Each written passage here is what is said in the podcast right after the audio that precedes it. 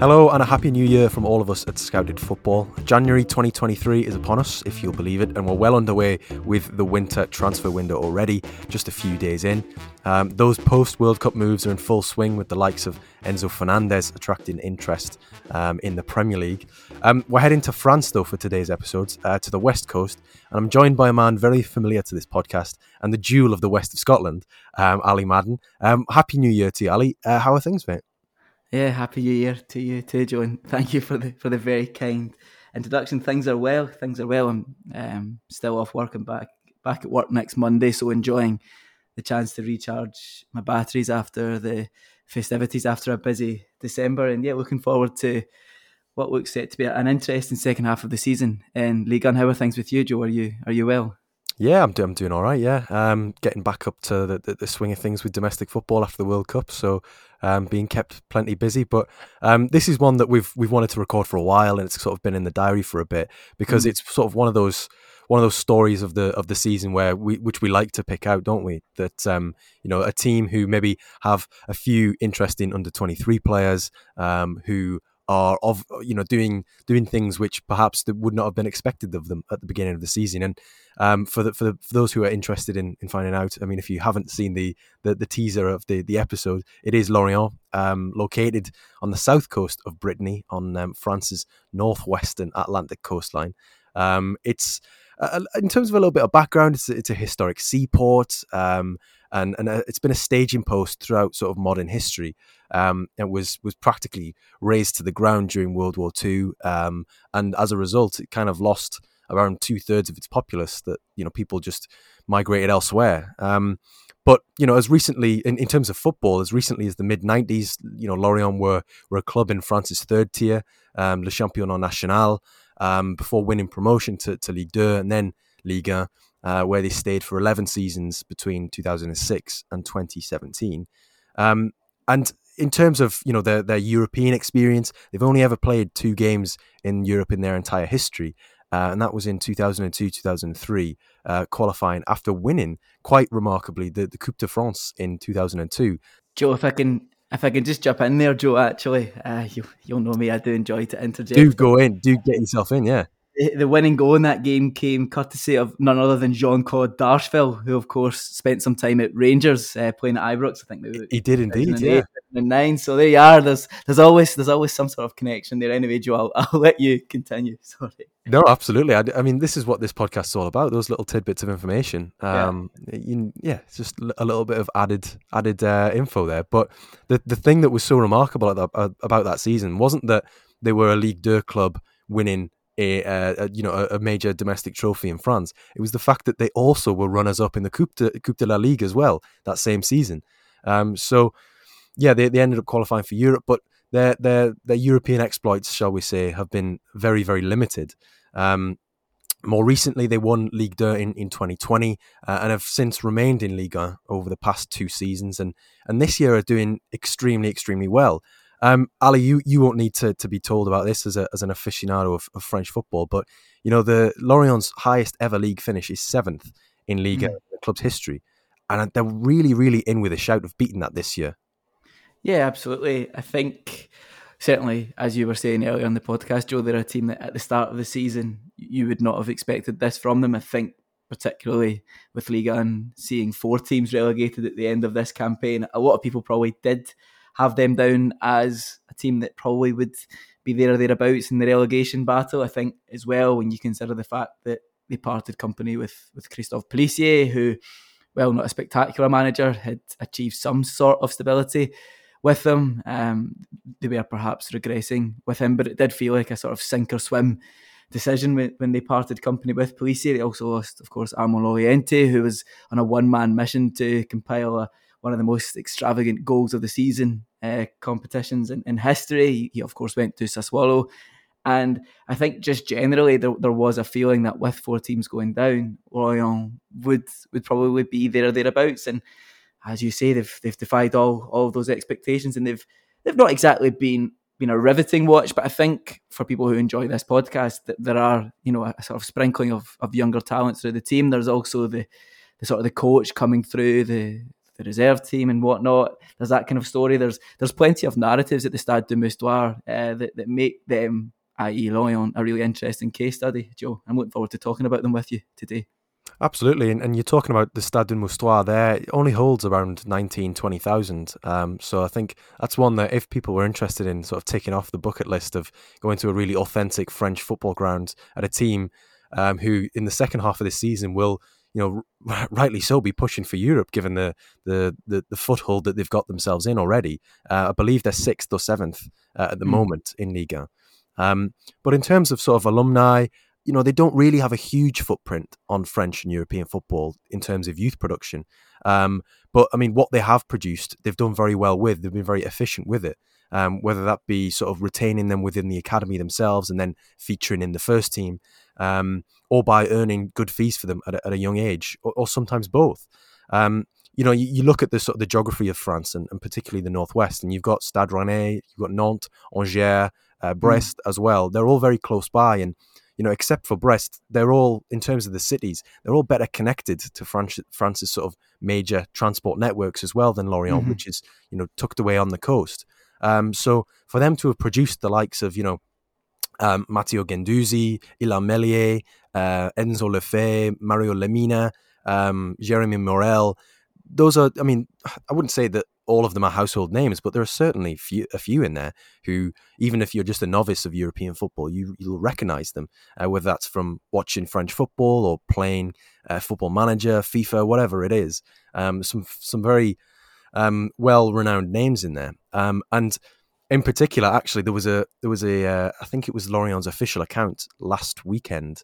Uh, they or, or, maybe earlier this week they tweeted out uh, a picture of um, an old sort of uh, an old squad pick from I don't know, it must have been like under 13s, under 14s at the time, uh, and it was Enzo Le Fée and Illan Meslier were in the same team, mm. and uh, it was because Le- Lefebvre and uh, Meslier were both selected in L'Equipe's uh, team of the week, which you know for for a club which isn't renowned for its youth production to have two players in that I mean, L'Equipe, they, they, drive a hard bargain a lot of the time. Mm. So for them to have been um, named in that was was obviously a reflection of you know just how well those two players, those two uh, alumnus are, are doing at the moment. Um, yeah. in, in terms of the um, in terms of the, the players that that I mean, should we should we begin by talking about Enzo Le Fée because he is, after yeah. all, he's still at Lorient and is very much like you are the jewel in the crown of the west of Scotland. Um, he is the jewel in the crown of the, the, the west coast of France.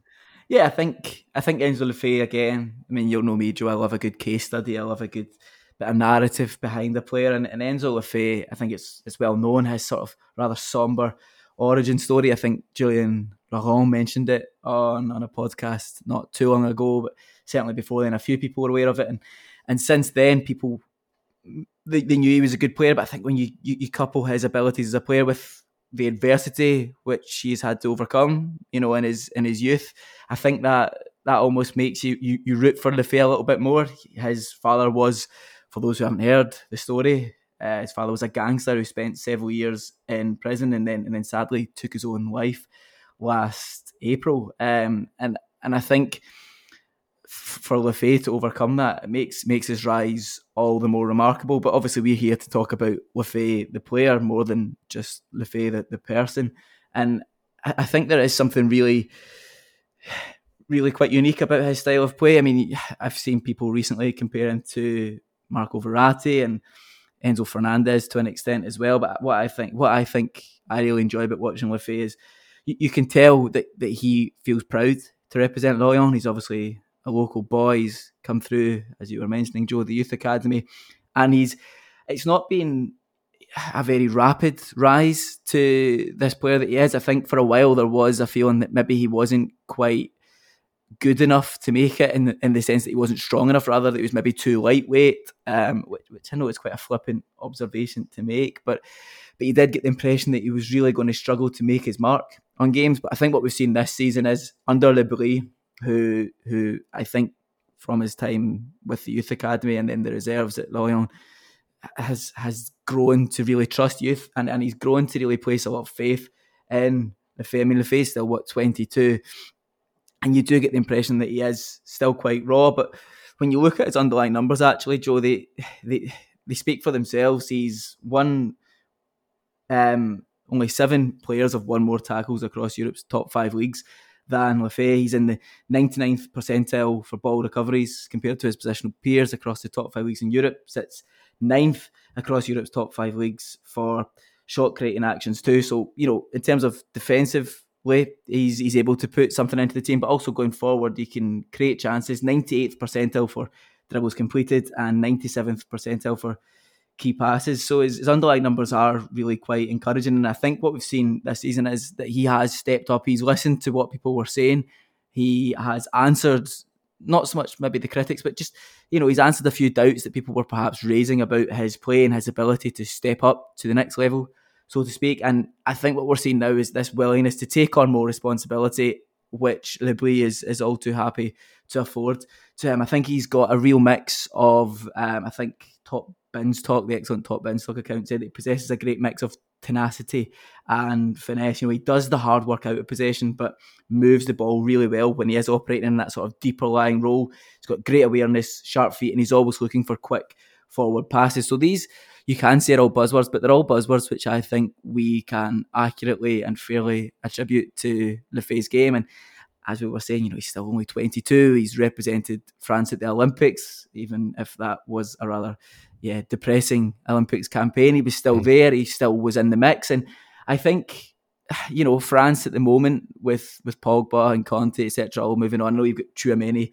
coming through, and, and there are a few players there. But I think there is maybe more scope for him if he can take his game. He's still got a few more levels to go, I think. But there is probably more scope for him to crowbar his way into the French national team midfield a few years from now uh, than there would have been, say, you know, going back four years when that midfield was set and didn't really look like there was any way in for, for anybody else. I think, yeah, he's he's in a good place. He's at a good team and he's got a manager in, in Reggie Le Bris who's, who's really going to place faith in him. And I think he would be well placed to stay at Lorient for at least another season, and yeah, and see see exactly where he can go from there. Yeah, absolutely. As you say, he's only 22 years old. Um, he's he's played in excess of 120 games for the club already at, at that young age. It's the you know team that he spent 10 years in the youth academy at. You know, there's, I mean, there's not really a rush to to say that he has to move on. He's he's a very unique player, as you say. You know, those those percentiles speak for themselves. I mean, he just for me, whenever I've watched Le Fée, it's just how much he affects and contributes in every phase of, of the pitch. You know, he's he's just such a tremendously active player. Um, you know that pressing volume that you were mentioning. You know, he just just never never tires. Um, and I suppose that's easier when you're carrying a frame of five foot seven rather than six foot four. But it's you know he's still having to cover a lot of ground. And you know if if Lorient achieves something massive this year, you know which would be them com- uh, competing and, and qualifying for for mm. European football um, let's let's make no mistake. You know the fact that an academy grad with with the club since the age of eight is effectively the side's heartbeat would be um, will be a fantastic story, especially yeah. with all that, that personal tragedy of of his as well that he's had to contend with. Um, yeah, I was just going to say as well, Joe. I mean, I think Lorient have offered plenty of back page headlines this season. And, and, again, we had that. There's one which we'll maybe discuss later, but there was one in the most recent match day away at Angers. Le Fée scores, you know, an 88th minute winner, and it's it's not just a tap in. I mean, the tap ins count as well, and they're still just every bit as passionate. But the finish is the technique in the 88th minute when your team has been on a sort of dry run of sorts to then score that winner. I think speaks volumes of yeah his his developing maturity, his developing personality, and yeah, his increasing importance in that Lorient team, Joe. Absolutely, and and talking of, of increasing importance, um, you know, you, you look at some of the other young players in there, and, and even younger than Fée, somebody born in two thousand and two, Dango Ouattara. Mm. Um, he's sort of a, uh, I mean, his story as well. Signed from Majestic FC in, in Burkina Faso in Africa, um, and throughout this season has been posting excellent expected goals and expected assist numbers. Mm. Um, you know, he's a player with lots of shots, high value attempts as well, which which bears mentioning. Um, and as a result, has has been doing very well. You know, getting I think he's into double figures for, for goals and assists combined yep. Um, from yep. from that left side of the attack. Um, I'd have to double check that, but um, certainly, I think yeah, of... I think I think some some websites have him down as uh, five goals and four assists, and some websites have him down as five goals and five assists in the league. So it depends on Depend- who you consult. Yeah, from yeah. um, but you know, a lot of those, and I think the vast majority, if if I'm not wrong, were you know had been scored or had been created by uh, uh prior to the World Cup. Um, mm-hmm. again, the the opening third of the season, and it's you know not a bad not a bad run for coming into uh, the one of the Europe's top five leagues from from a club in Burkina Faso, and especially at you know 20, 20 I think he must be twenty years old. Yeah, um, yeah, twenty. You know, I mean, again, you, you with these types of players, you expect them to be a little bit raw. And yes, you know, I think having watched a little bit of him, um, you know, I think his passing does need work. He's not overly involved um, in in the in the sort of the build up phase of attacks, and and does tend to be a little bit sloppy sometimes, which means that again, similar to Fée, but not in the terms of sloppiness. Similar to Le Fée, I think a, a, another season there would would certainly benefit him, mm, um, yeah. rather than moving on too quickly and maybe stagnating and stalling and not developing that that that more polished side of his game. But you know, yeah. you, can't, you can't argue with this. You know, the, the creative output. You know, he's always looking to play forward, mm. um, which is that combination of inherent self confidence, but also having the ability to find those passes. Um, yeah. You know, as I say, you know, so raw, so direct with the ball and without it. Um, he's just somebody who is very, he's a very striking player because he, again, he's he's not somebody who is who, who's come through a, a, a, European academy. You know, he can you can tell that he's got that that um, that street football swagger about him. Yeah, I think Joe as well. I saw can't remember where, but I saw somebody compare him with a sort of an even more raw version of Rafa Leao, which I can I can kind of see that sort of willingness to just run at players, and it's almost a, a naivety, a sort of a positive naivety, a hmm. benign mm. naivety, whereby he's not being overcoached, so he's maybe not thinking, oh, maybe I should cut back here and, and, keep possession, recycle possession. He just wants to run at players. And I think, yeah, that sometimes does translate into, as you were saying, Joe, sloppiness. But what it makes for is a really exciting player. I mean, Lorient on on the whole, are not, as I was saying earlier, the most riveting team. They're an interesting team, but they're not the most riveting team to watch, I don't think. But Dango Ouattara, yeah, I think he's the sort of player that, yeah, he does need to polish his game, but he's, yeah, he's he's just a player who get him on the ball. You know, you'll get get the crowd off their feet. I think every team needs at least one of those players. I think Lorient are lucky to have at least a couple of them anyway. And yeah, he's only he's only twenty, and it's it's that kind of idea of to come from you know Burkina Faso to come from from from an academy which which I'm sure is is uh, is well run, but to come into the top you know one of the top five leagues and do as, as he has done and have such an impact in terms of goals and assists, I think yeah you, you do have to, to take your hat off to him and as you're saying, you know, he's he's still only twenty. You've got plenty of time. I, I think Lorient's a great club at which to develop. There's going to be probably more money coming in to the club. You would imagine. What with Ligue 1 going down to 18 teams next season, the TV money will be kind of shared uh, amongst 18 teams rather than 20 teams. So straight away, there's there's a sort of increase uh, in money for the club, and I think, yeah, if, if Lorient can keep a hold of Le Fée, can keep a hold of Ouattara, and perhaps we're maybe going to speak about Terem Moffi as well. If they can keep a hold of that trio of players, then yeah, I, I think they're they're in a good place. I think they'll probably struggle to replicate what they've done in the first third of the season, and, and certainly uh, we might touch on this later. The the sort of the numbers have dwindled in terms of wins and and points on the board recently, and and the expected goals numbers even against Angers when they did squeeze that win, the expected goals for both teams were were quite alarming uh, for Lorient. But I think players like Dango Ouattara uh, suggest that you know there's there's a plan in place at Lorient. There's a solid recruitment plan in place, and yeah, they're they're heading in the right direction. I just yeah, I hope that Ouattara doesn't see the bright lights of a move somewhere else where he's inevitably just going to end up on the bench and his, his career sort of peters out, so to speak.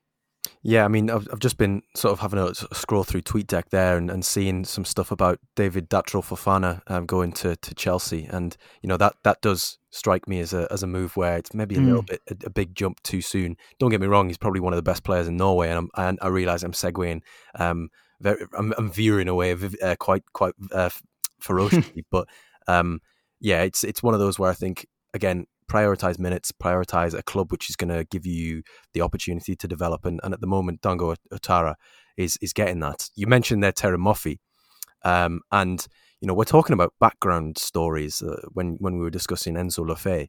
Um, and I mean, Moffi's is is incredible. Um, you know, he's he joined Buckswood Football Academy in Hastings in the UK uh, at 17, coming straight over from Nigeria, um, and then ended up in uh, Lithuania's top flight. Um, but because of visa issues, it meant no football there for the best part of a year after signing for for FK Trakai, uh, who I believe have actually changed their name now. So um, that might be something I need to have a look up. But Um, he did score a couple of goals there when he when he eventually um, started being able to play, uh, and then Kortrijk in, in Belgium picked him up mm. um, before Lorient after a short period in Belgium. Lorient uh, clearly had scouted him very well. Uh, they pounced on him for uh, in the same year uh, and, and spent eight million euros, um, which was quite a quite an, an outlay for a club of Lorient's size and and you know financial standing. Um, but you know since 2020 when he made that move, he has been he has been a, a key key player for them. Um, yeah. You know, 14 goals in his first Ligue 1 campaign, um, eight last season, um, and he's already scored. I think he's already surpassed that this season, uh, or at mm. least he's matched it. Um, and he's just a very very effective front man, a very you know a physical player, somebody who is at six foot two, you know, puts himself about as you'd expect and as you'd want as a, as a fan and as a manager. Mm. But he's a lot more hardworking than maybe he gets credit for. Um, yeah. And I've seen links to Southampton for him. Um, I think he could probably aim higher than than Southampton. And now I know Southampton have done business in sort of the, the Breton region before with the likes of Romain Perraud and and Ibrahima Diallo in recent mm. seasons. But mm. I think Moffi can certainly, you know, after this this being his third season in Ligue 1, I think he can aim higher than than a club like Southampton, um, yeah. because I mean his contract situation is is a little bit precarious if you're looking at this from a Lorient perspective. You know, he I think he we're looking at sort of possibly the next big centre forward coming out of, of Europe um, and, and playing for one of these these these you know European level clubs. Yeah, I think with Terem Moffi, Joe, I think he would really benefit from some top quality coaching, and I'm saying that not as a slight on the coaches under whom he's worked so far. He's worked with some good coaches, and for what it's worth, I think Reggie Le Bris is is one of the coaches that we should be keeping an eye on over the next maybe five to ten years, certainly. But I think if he could work under a coach at another level up again, I think he would really benefit from that. And why I say that is because when you look at his underlying numbers, the, they, they do maybe betray a player who, not that he's raw, but a player who, I mean, his underlying numbers aren't the best, Joe. When we look at mm. them, and, and, even his, his, his, expected goals are, are okay, but they're, they're not overperforming yeah, this season. Yeah, yeah, I think he's scored what ten league goals from six point five expected goals. But when you look at his scout report on FBref, it's inherently red, shall we say, Joe? Mm. So I think not that that in itself should should deter a club from from investing in him because I think if you actually watch him, if you know if if you just watch him play rather than looking or focusing too much on the underlying numbers, I know we need to afford some weight to them, but if you watch him play, you can see a player who's always going to put the effort in and who's always going to be a nuisance for defenders. So if you can add you know, more sort of technical aspects to his game, uh, and and if you can sort of lace a little bit more, uh, but by way of yeah, sort of technical and tactical coaching through his game, I think you're then going to have a really good striker because even without all the sort of the underlying attributes that you'd maybe want, you know, he's already scoring what like ten goals in sixteen league games this season. He's already causing defenses so much trouble. I think if you can then coach him that little bit more, if you can fine tune his game, if you can start to see his underlying numbers creep up, because that can all be worked on. It's, again, it's all dependent on team as well, you know. So I think with Terem Moffi, there's a player there who he's never going to be world class, but he can definitely play at a really, really good level and score regular goals for a team as long as he's coached properly. I think at Lorient, you've got what like a four two three one formation this season. It's been favoured by Le Bris. He works perfectly in that formation because, as you've seen, he is quite powerful. He is strong. He can occupy defences and allow the likes of Le Fée and Dango Ouattara to come in and sort of pick pockets of space out because the defence are so preoccupied with Moffi's movement, with his ability. Yeah, I think he's he's uh, he's an interesting forward. He's not like a lot of forwards these days who are maybe kind of coach to, to within an inch of their life, shall we say. But uh, he's, he's definitely a player who's taken the scenic route to, kind of the top level of European football, or certainly um, the kind of maybe level below the top level in European football. But he's he's playing well, and I think his importance to Lorient on the whole is underlined by the fact that if you were to look back at Lorient since Moffi arrived, when Lorient have had good spells, when they've been winning games, quite often they start the season well, that coincides with Moffi scoring goals. When Moffi then has a dry spell, when he has a barren spell, Lorient themselves struggling. I know that that's maybe a simplistic observation to make. You know, if your striker's not scoring, of course you're going to struggle. But no, I think on the whole, it is a wider reflection. You know, when Moffi plays well, the team plays well, and when Moffi struggles, the team struggles. And I think that again just speaks volumes of a his importance to the team, and b the extent to which he can occupy defences and facilitate and enable his teammates. Joe, he strikes me as as a, t- a type of forward who it's difficult to replicate his impact, even if he isn't mm. scoring goals. If you know what I mean. Mm-hmm. Yeah, yeah. I think, yeah, I can, I can see as well why Southampton would maybe be interested in him. Um, but again, he's a sort of player. The fact that he has struggled, he has his, he has had periods during which he struggled to score goals, and that's coincided with when the team on the whole has been underperforming. That's why I think maybe Southampton wouldn't necessarily be the best move for him right now. To be honest, I think he would be, you know, well advised to just stay put at the Stade de Moustoir see out this excellent season with Lorient and then reassess his options in the summer because I think, you know, where he to turn down Southampton in January and where Lorient to go on and even if they don't qualify for Europe, if they can still finish the season strongly, if he can score a few more goals in big games um, against likes of Lyon, Marseille, PSG, or whatever, then then I think you'll have a lot more people interested in him in the summer, and and he'd probably be in a better place as well come then too. But it's interesting. I'm just going to digress slightly here, Joe, just when we, we speak about that sort of southern kind of coastal link with, with Southampton. There is, of course, um, I don't know if it's happened yet, but Bill Foley, who of course has invested in Bournemouth fairly recently, is also talking of investing in Lorient. He's spoken about some sort of multi-club mm. setup, and, and he wants to to invest in Lorient. So yeah, another uh, South Coast link there, not entirely related to to the links between Moffi and Southampton, but still, uh, yeah, just a nice little bit of information for the listeners. I know, absolutely. That's one that I'd forgotten about. Um, obviously, I mean, yeah, the, the, my opinion on Bournemouth becoming sort of a a parent club and having historic French clubs like Lorient as feeder clubs, um, yeah. I think that's best to, to remain off the record of what my opinion is on that. But um, yeah, this the, the, there is the, the potential for that as well, and and the the financial dynamic that might create if, say, for hmm. example, mm. a wealthy um, I don't know. I don't know what. Again, what else? What what might I call a wealthy individual like that? Um, uh, came in and sort of maybe meddled with the fabric. Um, that might uh, what that might do. Um, that might change things. But in terms of you know the the rest of the season, looking at Lorient's position at the moment, um, they are sixth in Ligue 1. Just to clarify, um, ahead of the likes of Lille, Lyon, uh, Nice. You know teams who you'd associate with being maybe in that top seven. Um, obviously there there is the the fact that that uh, Lens are second in in the league, and obviously having just beaten PSG, was it three one the other night? Um, hmm. fantastic mm. result for them.